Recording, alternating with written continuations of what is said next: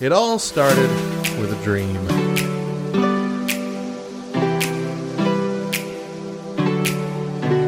This is so stupid.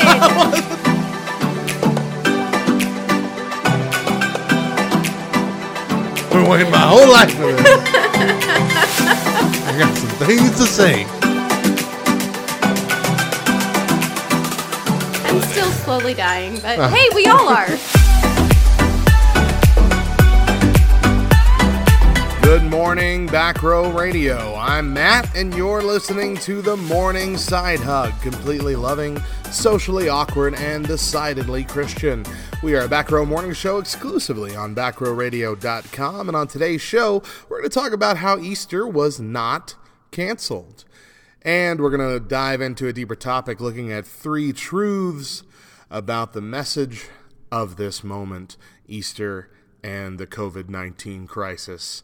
Uh, so yesterday, yesterday was Easter Sunday, everybody, and uh, despite a few nervous hiccups around the around the country and, and the world, uh, I believe Easter was a, a success for most churches.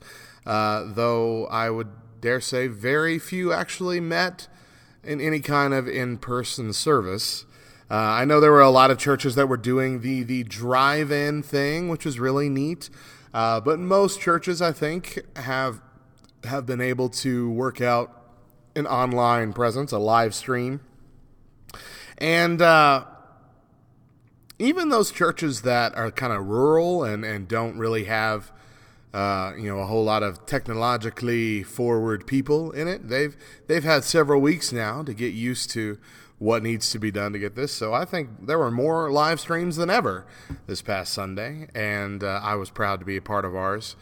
Um, we're going to talk a little bit more about churches, you know, canceling their services and more and more places kind of forcing churches to do that. We'll talk about that a little bit in the second hour. We're not going to dive too deep because, as you might have noticed, uh, Mo is not here. Uh, we are practicing our social distancing as well, and and I do have a cough. Uh, and you'll probably hear it. Of course, I'm going to cough as soon as I say it. You're probably going to hear it in the show a lot. Um, it's it's not it's not coronavirus. I have a, a very uh, wet, gross cough, and it's it's the same cold I get every single year. Might turn into bronchitis, uh, but I don't have any fever. I don't have any of the other possible symptoms of coronavirus. So don't worry, guys. I'm fine. But that being the case, we still are are uh, to kind of take a break from most of our live shows. So for this week, I'm just doing a kind of shortened live show today with just me. And then the rest of the days this week, we're going to do a best of Matt and Mo, where uh, I'm reaching back to some of our classic episodes of the Back Row Morning Show and uh, pulling out some of our best discussions and bits.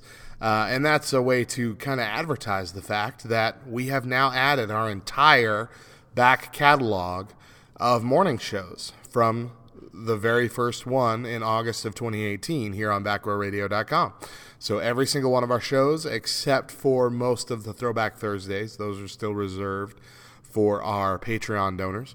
But uh, most of our shows on there, over there's over 200 now in total. So you got plenty of stuff to listen to. But in case you don't want to go back, gracious, pardon me. In case you don't want to go back and listen to all of those, we'll pull out some of the best stuff for you and let you relive those this week on the uh, radio station and in the podcast as well. And one of the cool things I got to do this week was uh, it's kind of how I work. Whenever I come up with a cool idea, it's usually very last minute, very spur of the moment, and uh, I usually am able to pull it off. Thank, thankfully, because God has gifted me with with uh, a few talents that I'm very grateful for. And so it was, it was what was it? Thursday night. It was Thursday night. I was up at the church having just done our Celebrate Recovery live stream, and I was doing what little janitor work I need to do when we don't have people coming every week. And I was listening to Back Row Radio, and the song Love Is Here by 10th Avenue North came on. And as I heard that song, especially the chorus, it hit me just how powerful that song is around this time. And so I had an idea, and I am as soon as that song was over, I immediately went live on our Facebook page at, our church and sent out the request for as many members of our church, present or past, to record themselves and their family singing the chorus to Love is Here. So I could use that to put together a really cool music video project for Easter Sunday. And when I made that request, I still had no idea what it was going to look like. I still had no idea what the finished product was going to be. I had no idea what I'd be filling the rest of that music video with. I just knew that that was going to need to be an element. I needed a social distancing webcam presence of our church members, letting them know that even though we're apart, we can worship apart together. That was the crux. This video was supposed to both relay how how committed and yet difficult uh, of a time that we're having as as ministry leaders, as staff, where we get so excited to come on, on Sundays and Wednesdays and Thursdays and and bring these messages and meet with people and pray over people directly and and shake hands, hug necks, all that, and now we can't do that. And so this message, this video was to relay how we're trying our best, but we miss you.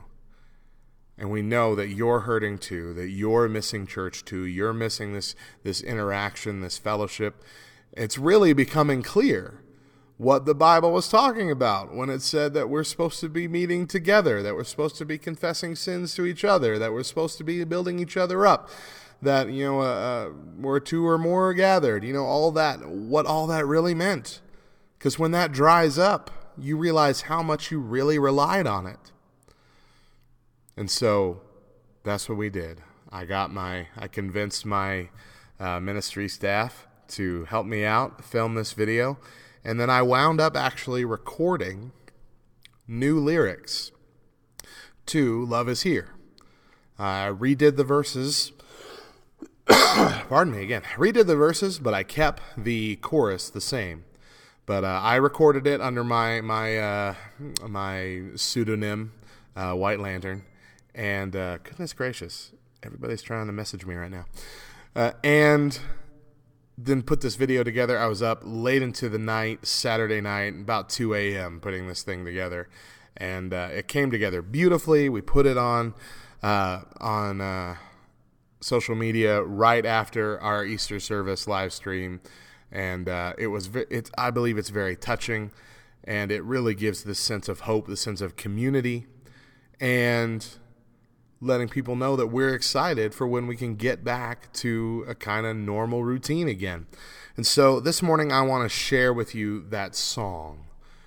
And so this is the uh, cover version, kind of semi cover version of Love Is Here by 10th Avenue North, re recorded uh, by me.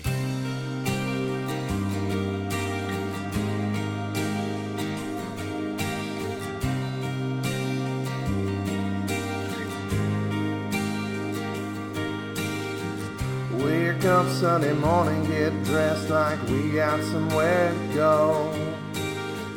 Lights, camera, action, live streams up, and it's time to start the show. We give it our all, we sing and preach to an empty room. And this distance has got us feeling like the bride has left the groom. But when we get low, we need to let it go, cause there's no need to wait.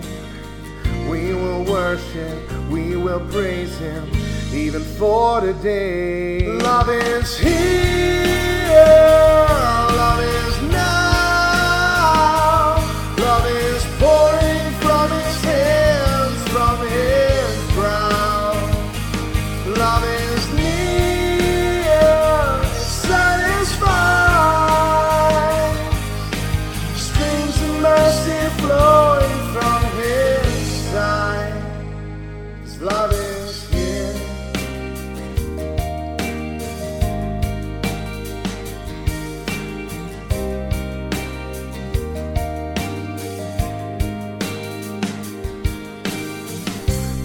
Choice but to close the church doors and float between the streams. And fear grips the heart of the family that is torn right at the seams. What a day it will be when these doors open up again. Yeah, and we fight to lay it in God's hands and hold on until then. When we will join hands, surrounded by friends, and then survive this weather. Until that day comes, this is our anthem. We worship apart together. Love is here, love is now. Love is pouring from his hands, from his brow. Love is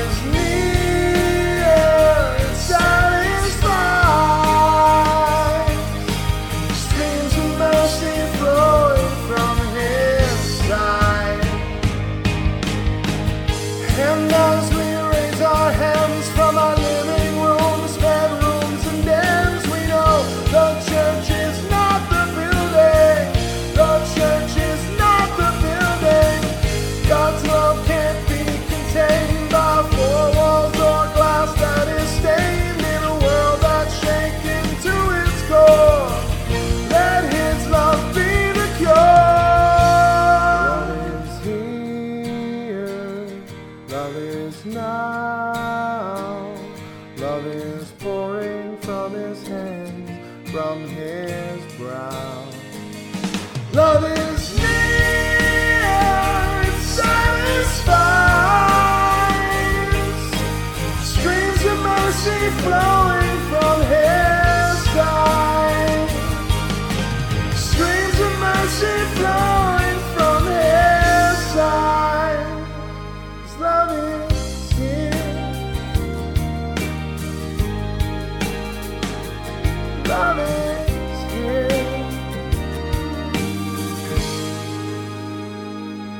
That was the COVID 19 social distancing uh, version of Love is Here. Uh, a, a cover of 10th Avenue North's original song by White Lantern, which is my my performance name, I guess is what you would call it. Uh, don't want to call it a stage name because I've never really been on stage as a performer. Uh, but uh, to really capture the whole message of that song, because see, the song itself is great and it's it's generic enough that it could really apply to any church. But to really capture what we were going for, I'd encourage you to go watch the video. We did post it on our uh, our Twitter page, so go to, to twitter.com sla- uh, slash back row radio. Look at or look up at back row radio on Twitter. Uh, you'll find that within our recent uh, few tweets. Uh, see the whole video. Gracious, this bronchitis. Sorry, guys. Um, go see the whole video. Uh, we got so many of our members involved, and one of the cool things we got to do was I had actually gotten a hold of our last two pastors. So we we were able to span the last three generations, I guess, of the pastorship here at our church, and they each took a line from that soft beginning of the chorus at the very end, and uh, oh, it was just a great kickoff to uh, the big second half of that chorus with all of our church members up singing. It was uh, it's fantastic.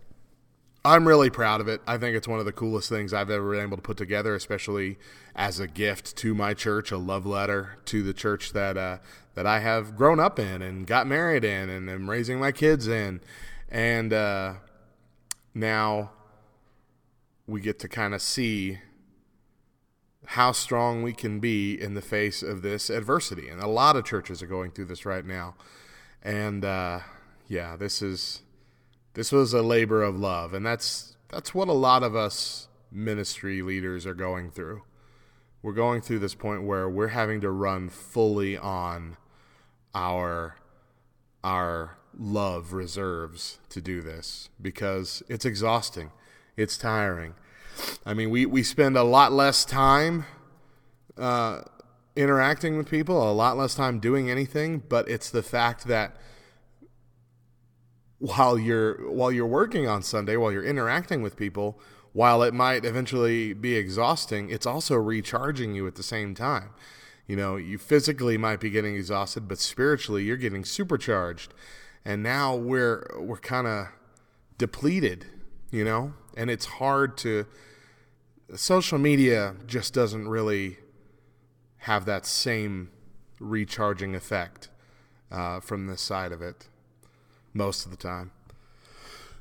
Pardon me. So that's where we're at. So I do encourage you to go see the video. I think it'll give you a good glimpse of what a lot of ministry leaders are going through right now and, and the hope that's in our hearts. And you'll also get to see a glimpse into my personal life and see the church that uh, I'm involved in and a church where a lot of the production for Back Row Radio actually happens inside of. So, uh, yeah, that's what's been going on. Easter was great. Uh, in, in spite of everything, Easter was great. And someone said something, uh, I think it was Kyle Bierman from uh, Not Another Baptist podcast, tweeted out, you know, given this situation, we might feel down that we can't go meet in the churches, but because so many churches who uh, had never done this before are now live streaming, that this is maybe the biggest Easter we've ever had as believers when it comes to getting that message out to more and more people who might not ever darken the door of a church otherwise. This might be the most widespread Easter message we've ever had because it's all over the internet and that's where pretty much everybody is living right now. So here's hoping. Here's hoping that God took this ball and ran with it the way he only he can do. And uh, gosh, I really I really hope that there are a lot of people that heard the message of Christ today through this this uh, unlikely event. It's worth it in the long run. I bet it'll be worth it. Hey guys, we're going to take a quick break. I'm going to be back at the top of the next hour. We're going to talk about how church was not canceled, but uh, well, it kind of kind of going. Uh, well, things are getting bad. Things are getting a little bad. I was skeptical. You know, uh, just stick around. We'll talk about it. We'll talk about it going to be okay. We're, we're okay. We're fine. Everything's going to be fine.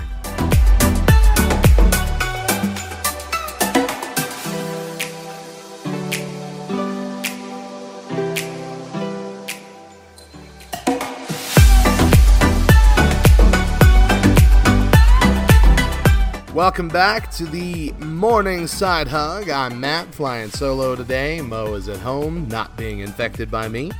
Uh, I don't have the coronavirus, but I do have a, a cough, so you're probably going to hear that a lot. And I'm trying to keep it contained during the show. Uh, so today we're kind of having a kind of a light episode, but I'm talking a little bit uh, about a few things Easter related. Easter, of course, being yesterday. I think it went fantastic at my church and at most churches. Some of you churches, okay, look, there's a there was a a phone call.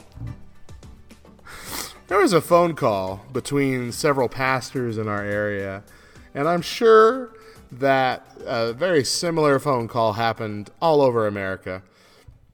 That basically said, "Look, if uh, if your worship is not coming across clearly and, and well and on key in the live streams, maybe just don't do that maybe just don't sing.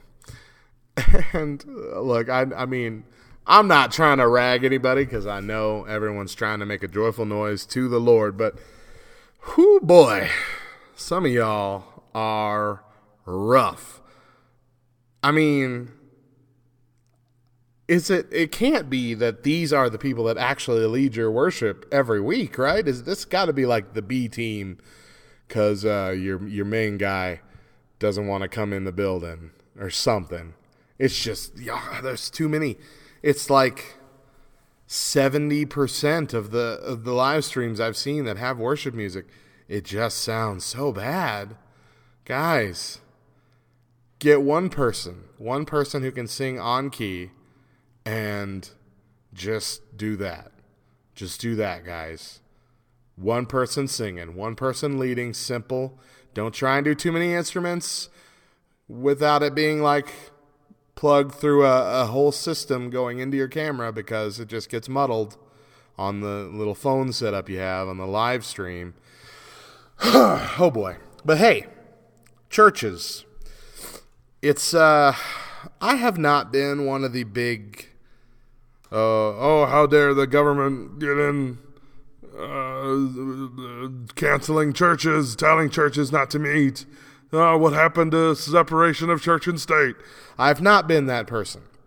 But I will say things are starting to look a little worse to the point that it's really actually starting to make me nervous.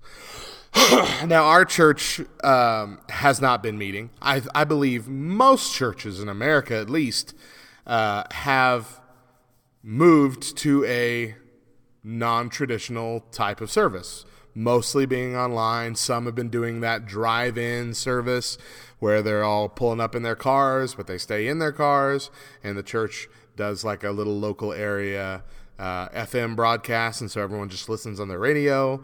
Uh, again, that's a beautiful way to do it.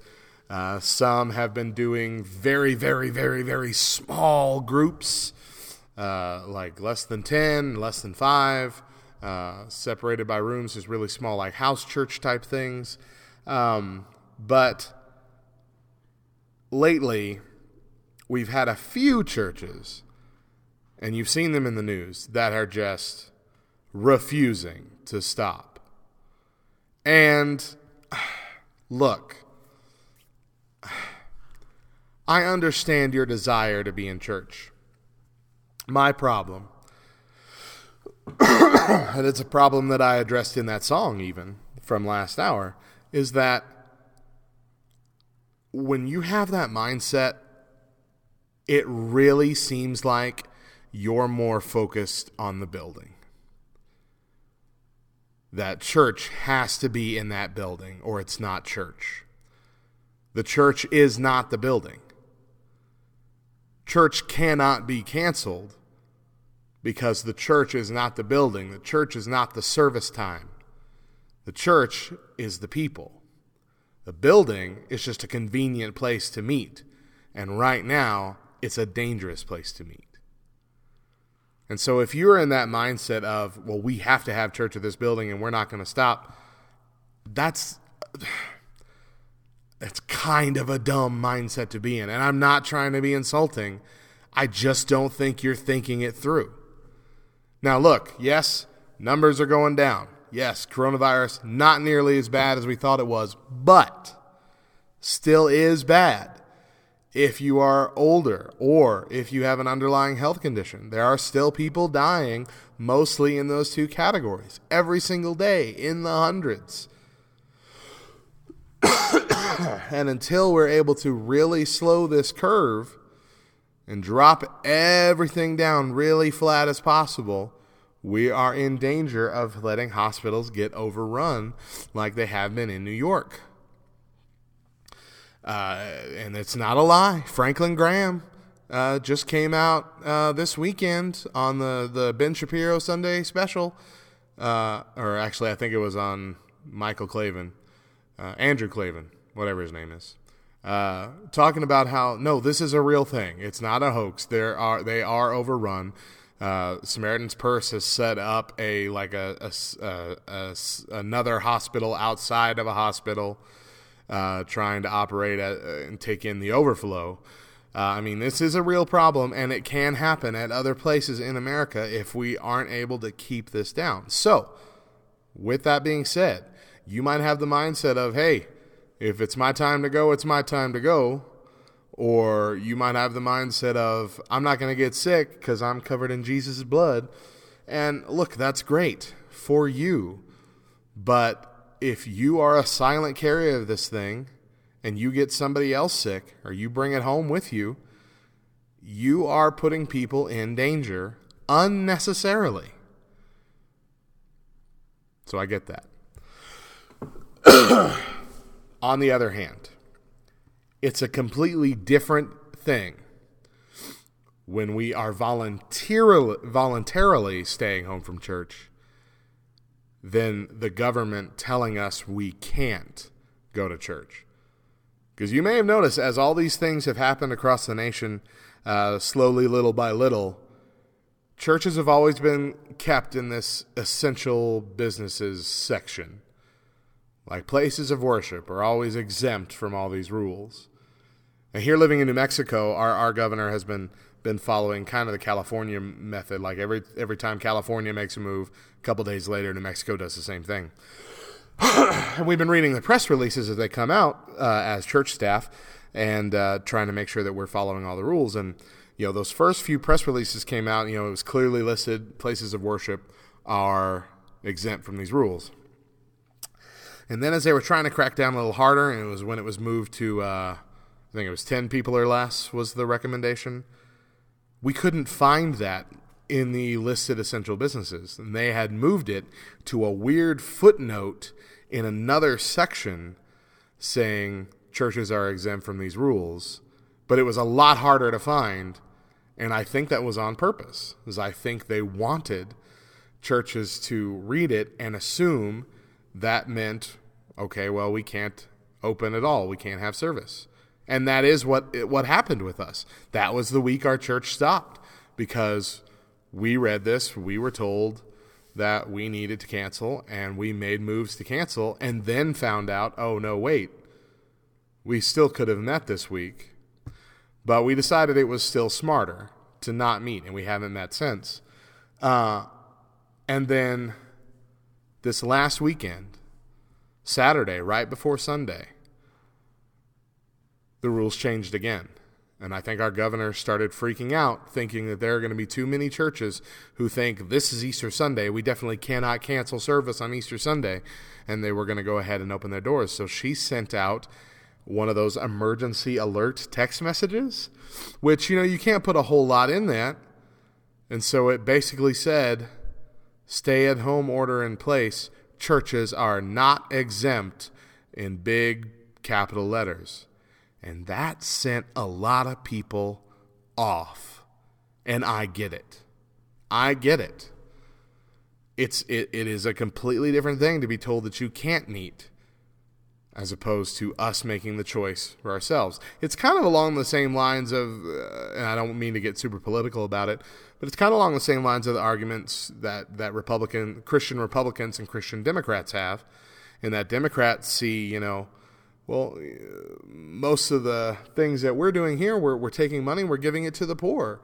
You know, that's that's something that we should be able to do. That's something that Christians should espouse to do. We're supposed to give to the least of these and all that.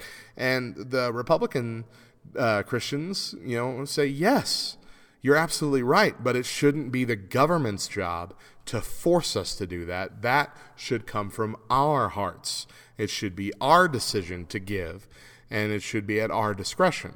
And so that's kind of the the argument. I remember having that discussion with a, a youth pastor of mine back uh, when I identified as a Republican and he identified as a Democrat. And I think after that discussion, which was the most civil discussion I've ever had when both parties completely disagreed with each other, at the end of that discussion, we both came to a realization you know, maybe neither of these parties has it right. And we both kind of stopped calling ourselves by a party. You know, I stopped being a Republican after that discussion. He kind of stopped being a Democrat after that discussion. but uh, it, it is that. It's that weird line of even if it's something that we should do, the government shouldn't be the one to force us to do it. And uh, it's gotten a little worse lately let's see. We've got in Louisiana, there was a pastor of a megachurch near Baton Rouge that said he expected more than 2,000 people to join him on Easter Sunday. I don't know if that church service happened. Uh, there have been several instances where, oh, here it was, uh, Greenville, Mississippi, where they were going to have a, a service and the police showed up to block people from coming in. But what is weird is that that a lot of mayors and areas are starting to crack down on drive-in services, which makes absolutely no sense to me. You're not getting out of your car. The only people that you're possibly infecting are your family in the car with you, and you're at home with them anyway. You know, if, if the service is strict about you come, you drive, you don't get out of your car, you have your service, but you still kind of worship together in a setting where you can see each other and wave and honk and, and you know, feel that community, how can that be bad? Virus can't jump through the windows. And so uh, the Department of Justice has actually uh, come out and said that they're going to start monitoring government regulation of religious services because I honestly don't think that technically they're allowed to stop churches from meeting.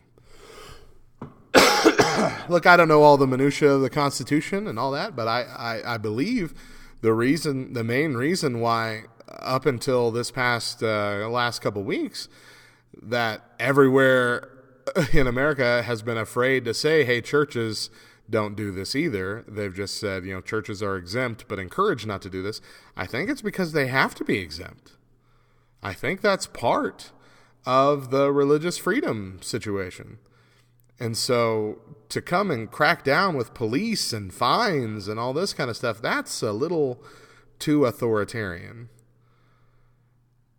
And again, it really comes down to how much of our rights are we willing to give up in light of this situation and how much are we willing to turn our head when instead of those rights being given up they're being taken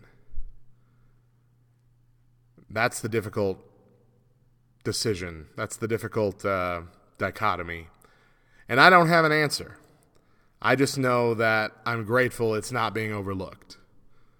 Like the Department of Justice is seeing this and seeing, no, this is a problem.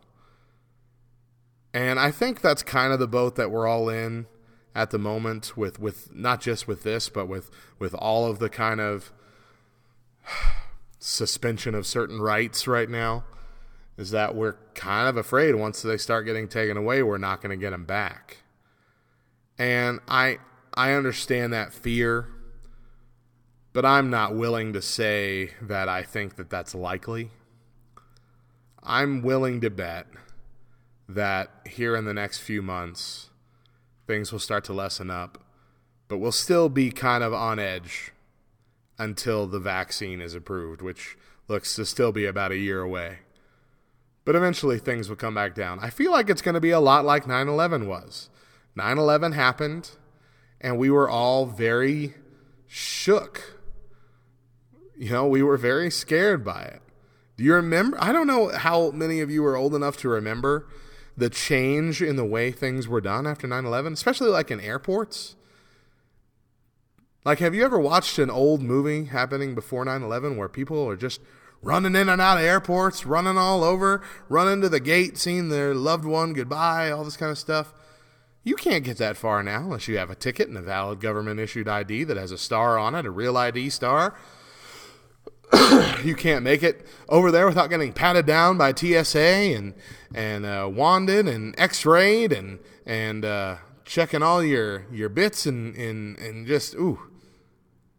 That didn't used to be the case. You could take a full water bottle in there with you if you wanted. It's it's been it was a big change that had some lasting effects. But for those first few years, everybody was on edge. Everyone was, was on edge about everything, but eventually things kind of chilled out. A few things remain in place, like the TSA and stuff like that, but for the most part, life kind of returned to normal. And I think that's what's going to happen here. It might take a couple years. Won't be a couple years of this. It won't be a couple years of what we're doing now, but it might take a couple years of maybe no handshakes, maybe uh, a little better emphasis on hygiene, maybe a little more focus on uh, keeping ourselves well. But for right now, if you're a church uh, who is really fighting the idea of not having a physical service, I really encourage you to just consider the fact that this is going to be a temporary measure and that the church is not the building. And the fact that the, the more you fight like it is, the more that you fight like the building itself is the key foundation of the church body, the more you're giving in to that false idea. It almost becomes a crutch. Now, I understand, again, not meeting in the building has a lot of drawbacks, especially with like giving, uh, tithing, or offerings, or whatever you want to call it. I know that's hitting a lot of churches hard because they still have to pay their staff. Nobody's going to be immune from this, is essentially what I'm saying. We're all going to have to suffer a little bit. But that's okay.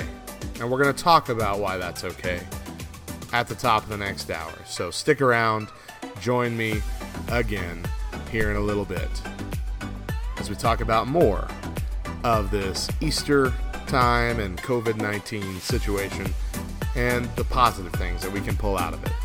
Stick around.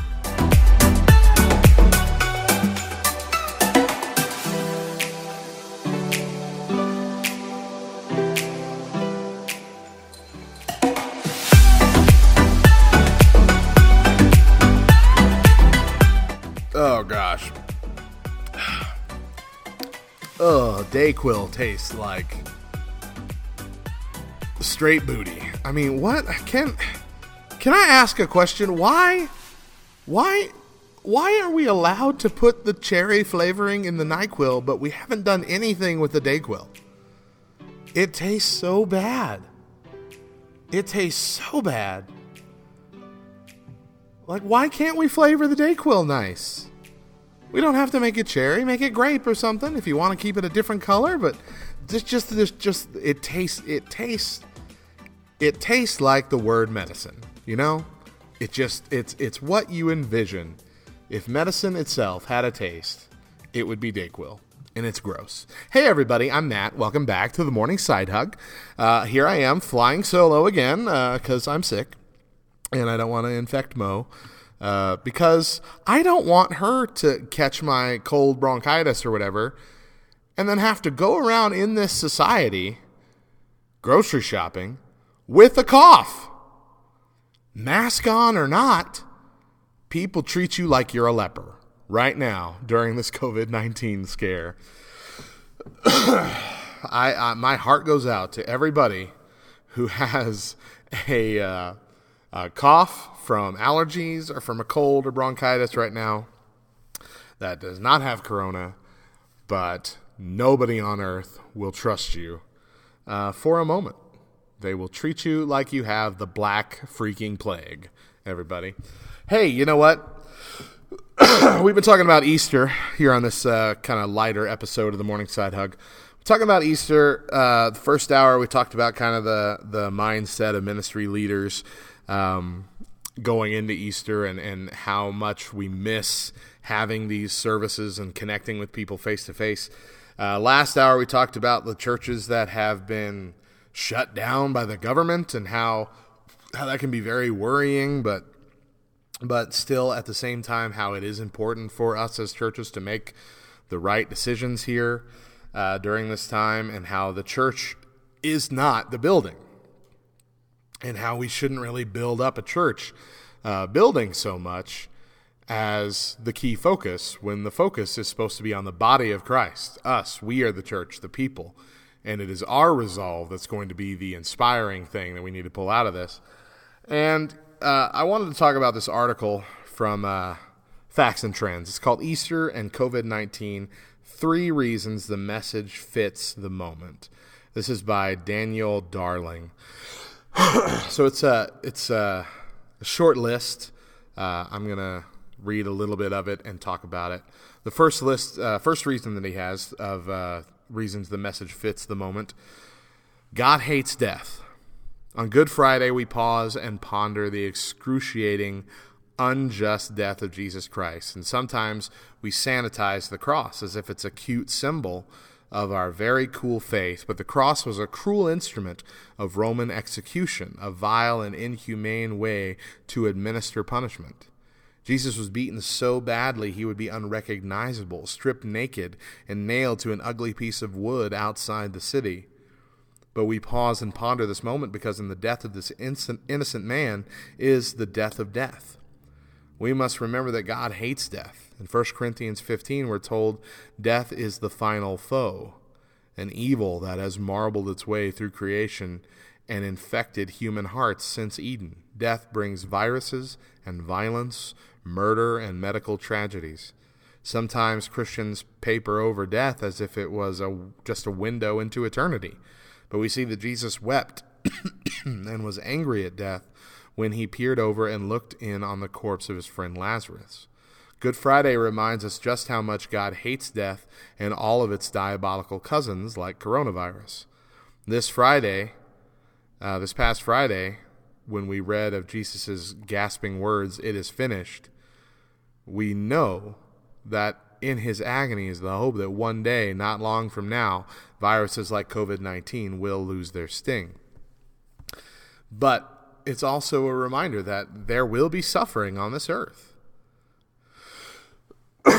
suffering is just a, a fact of life. We're going to have it here. But in that sense, just like Jesus used death to defeat death, God uses suffering, God uses pain, God uses struggle like this to do amazing, powerful things. We talked about uh, what my friend Kyle Bierman said that that God very well could be using this moment where most churches would be closed inside their buildings on a Sunday. But now, because of this coronavirus, churches that have never even turned on a, a, a laptop before are broadcasting the gospel message on Facebook.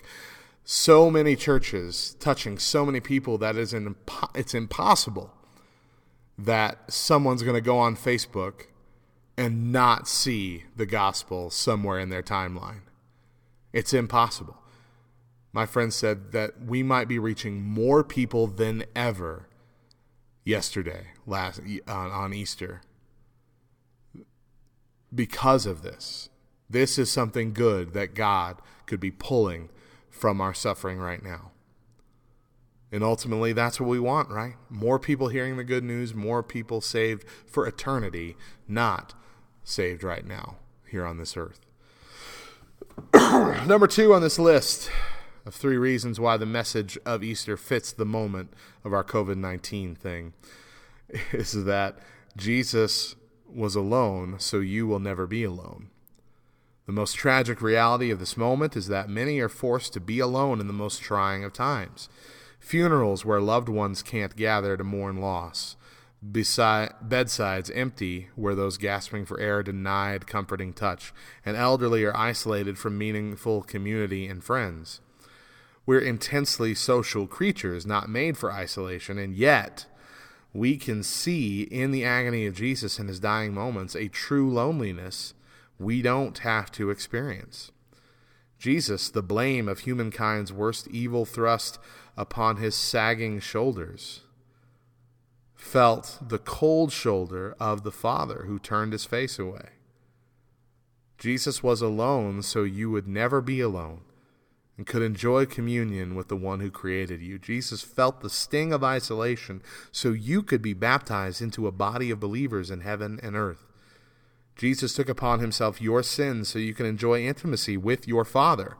I don't want to make this trite and pretend to erase the crushing weight of loneliness that's gripping people across the country. It's real, and you're right to lament your situation. But we're not without slivers of hope. There is one who broke through the sting of death, who defeated sin, and who ushers you into communion with God. It's beautiful. That is beautiful. And that's absolutely true.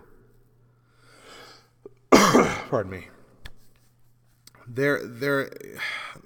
Part of my testimony is that I, my family has dealt with clinical depression. It's like a generational thing. We just, we just all get it at some point. I got it really early on. I was suicidal at 13 years old. I had so many friends, so many connections, so many people that loved me, and I couldn't see it because I had let myself talk myself out of being loved. It's a real thing. And there are people out there who really are unloved by the people around them. But there is always love. in the heart of Christ, in the body of Christ. The church is here to love the unlovable, to love the unloved, to love the lost, to love the hurting. You do not ever have to be alone.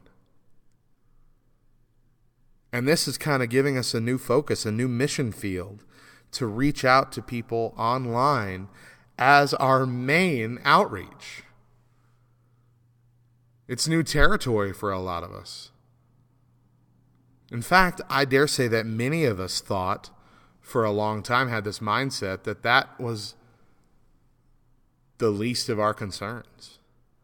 That if you really wanted to touch the heart of people, you needed to go where they were, you needed to be in their presence. And now we're seeing how vast this mission field really is on social media and how so many people are more willing to talk with that wall of separation, that computer screen or that phone screen, that would never open up and discuss things face to face. Because we feel so isolated. In fact, there was a lot of stuff that happened before I got involved with Celebrate Recovery that made me feel better. And all of that took place from a distance, over the phone, over a computer screen. A lot of conversations that I had, a lot of re- real, uh, realizations that God gave me, all happened from someone who was at a distance. Because sometimes we just need to sneak that love in through a digital method. And now we're all getting this training, all getting this training in this mission field. Lastly, on this list of three reasons the message of Easter fits the moment, pardon me, of our social isolation, isolation, is that Jesus rose again, and so will all who know him. This is where our theology gets real. To the grief stricken sisters of Lazarus who succumbed to death, Jesus gave this promise in John 11 25. I am the resurrection and the life. The one who believes in me will live, even though they die. Jesus isn't only saying that he would rise again, he would and he did. Jesus is saying more than that.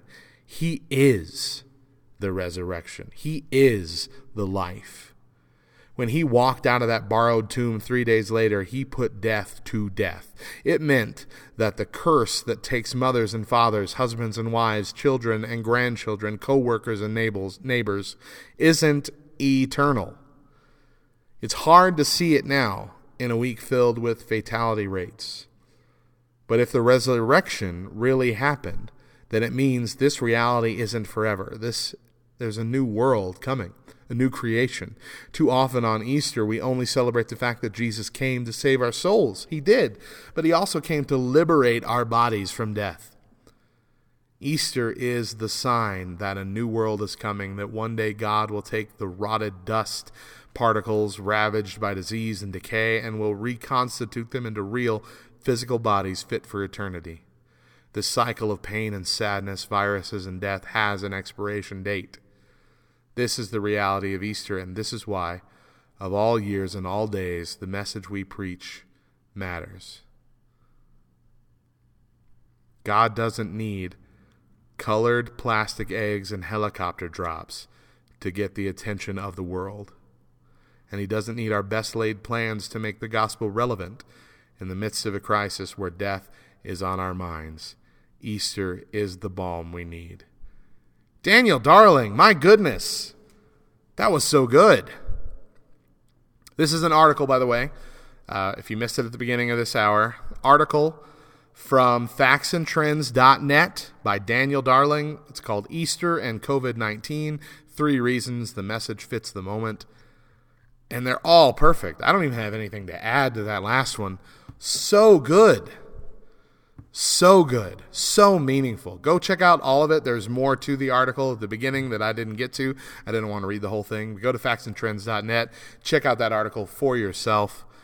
Uh, Facts and Trends is a place that we go to a lot for content because they are always super on point, guys. Super on point. um, man, everybody, I love you. And this time stinks. It really does. But God is moving much more than we realize right now.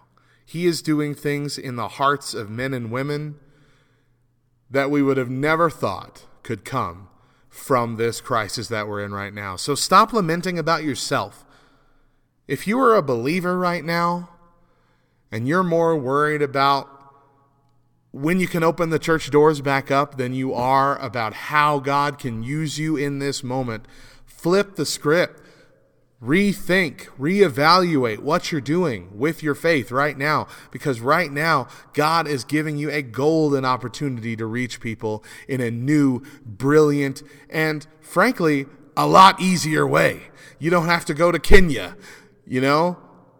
You can sit on your computer and reach into the hearts and souls of people and show them the mercy, the grace, the love of our God or you can complain. And look, I'm not saying there's never a time to complain. I've complained a lot during this time. There is a time to complain. There's a time to laugh. Go share memes, man. Laugh it up. Have a good old time. That in itself can be a ministry. But there's also a time to really be serious about this Pray for God to give you opportunities to reach people that you've never thought you could reach online, on social media. Be the church actively in this new world. In that way, when the doors do open again, you might see more and more faces that have never been in your building before because they have already joined your church body before the doors even opened. Because you were faithful. Faithful to the message of the moment. God and His love are still here. Not in two months not after we get a vaccine. Love is here. Love is now. Stick around. I will be back in just a little bit to close out the show.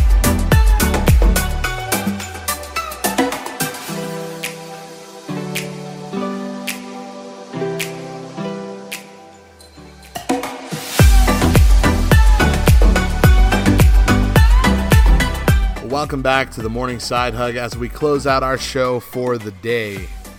Uh, I want to give you a Bible verse for the day. But first, let me share with you something that I love. Right now, I love my church family. And I talked about it a lot at the beginning of the service, beginning of the service, beginning of the show.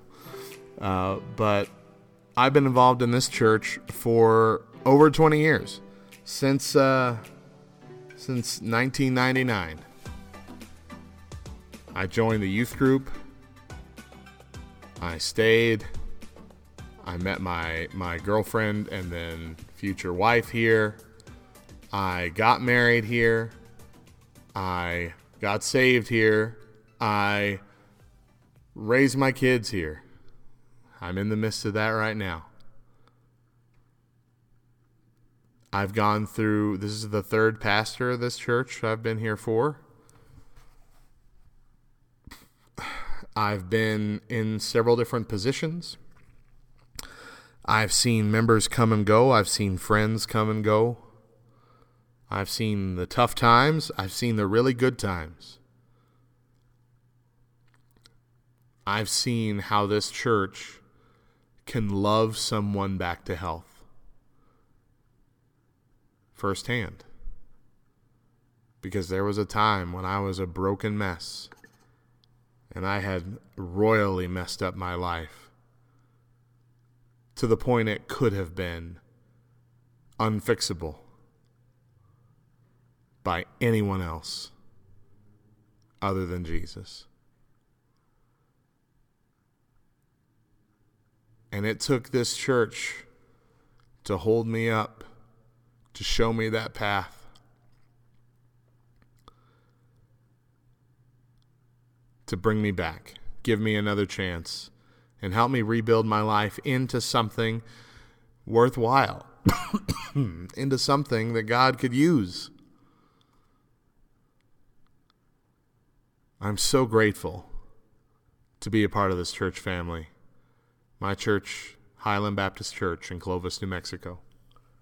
Not a big church, never has been, probably never will be. But it's certainly home.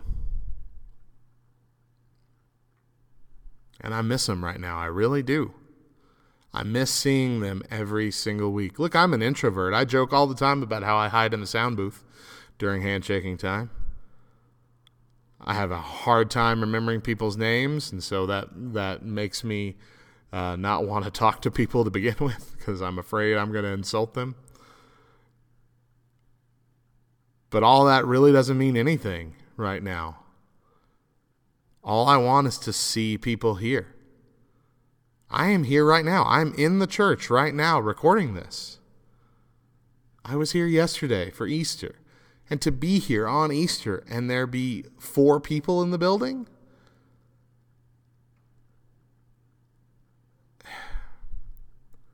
It stinks. But I'm not going to let that get me down. The church is alive. God is here. Love is here. I'm going to be faithful in this time of trial, and God will be faithful to us. Bible verse for the day Psalm 46, 1 and 2. God is our refuge and strength, and ever present help in trouble. Therefore, we will not fear though the earth give way and the mountains fall into the heart of the sea. No matter what the calamity, no matter what the world is going through, God is our strength. No matter what trouble may come our way, God is our refuge. Remember that. Keep that in your hearts. Thank you for joining me this morning. There is a Back Row Morning Show every weekday at 10 a.m. Eastern Time, 7 a.m. Pacific. Mo and I typically bring you the morning side hug most of the week, and Bubba and Anna bring you Church Nerds every Friday. They've been doing a lot of good stuff on the Church Nerds lately. These last few episodes have been, you know, quarantine themed. Pardon me. Uh, two weeks ago, they did one on, uh, well, three Fridays ago, they did one on, on how to stay entertained and how to stay uh, active in quarantine. Uh, two Fridays ago, they did how to uh, battle your parental lethargy during this isolation time. And uh, last week they talked about how to how to not and then how to better run an online uh, community, and uh, all of those fantastic topics for the situation that we're in right now. So I recommend you go binge listen to those if you haven't yet. Uh, coming up these next couple days, we'll be doing some best ofs. Matt and Mo, as I said at the beginning of the show, uh, I have now finished adding all of our back catalog of morning shows from the very beginning.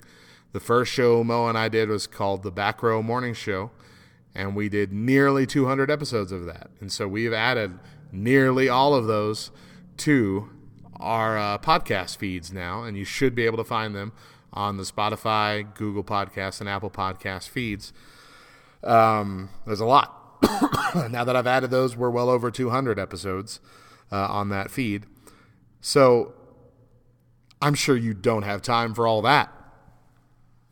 But we're going to do you a little bit of a favor and put some best ofs together and pull some of our best discussions and bits out of that and let you hear some of those old shows. And, you know, that might inspire you to maybe make time to go back and listen to those old episodes. Uh, hopefully, Mo and I will be back together doing some new stuff really soon. Uh, it feels like every time we start to get going, something else pops up that uh, stalls us a bit. And so I apologize for that. I apologize for the lack of new content, but I'm sure, at least in this instance, you understand where we're at. Uh, follow us on Facebook, Twitter, and Instagram for updates and for more fun stuff at Back Row Radio. And uh, of course, join our laughter inducing Facebook community, Back Row Baptist Church. Uh, you can get there really easily by typing in backrowbaptist.com. Uh, never been a better time to join the Facebook community because we're there all the time. And hey, you need a little bit of hilarity in your life. We're almost at 6,000 members, which is nuts. That's a lot. That's a lot of people.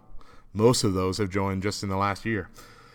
Uh, again, our free podcast for the Morning Side Hug is up and ready to go. Uh, and if you love what we do here at the Morning Side Hug and Back Row Radio as a whole, we'd ask that you please consider partnering with us at backrowradio.com slash partner. There are several different tiers and different rewards and incentives, but just by committing to donating at least $1 a month, if not more, you'll get into our private Facebook group, The Scoop, and you'll get into our private podcast feed where you'll get our exclusive Throwback Thursday episodes and other bonus content including several of the back catalog Throwback Thursday episodes that we have added just in the past couple weeks, which are still, goodness gracious, still exclusive to our Patreon donors. So again, that's backrowradio.com slash partner for as little as a dollar a month. Your donation will go a long way in helping us keep the station going and growing. That's it for the show. Uh, we'll be back with a best of tomorrow. We hope you'll be too.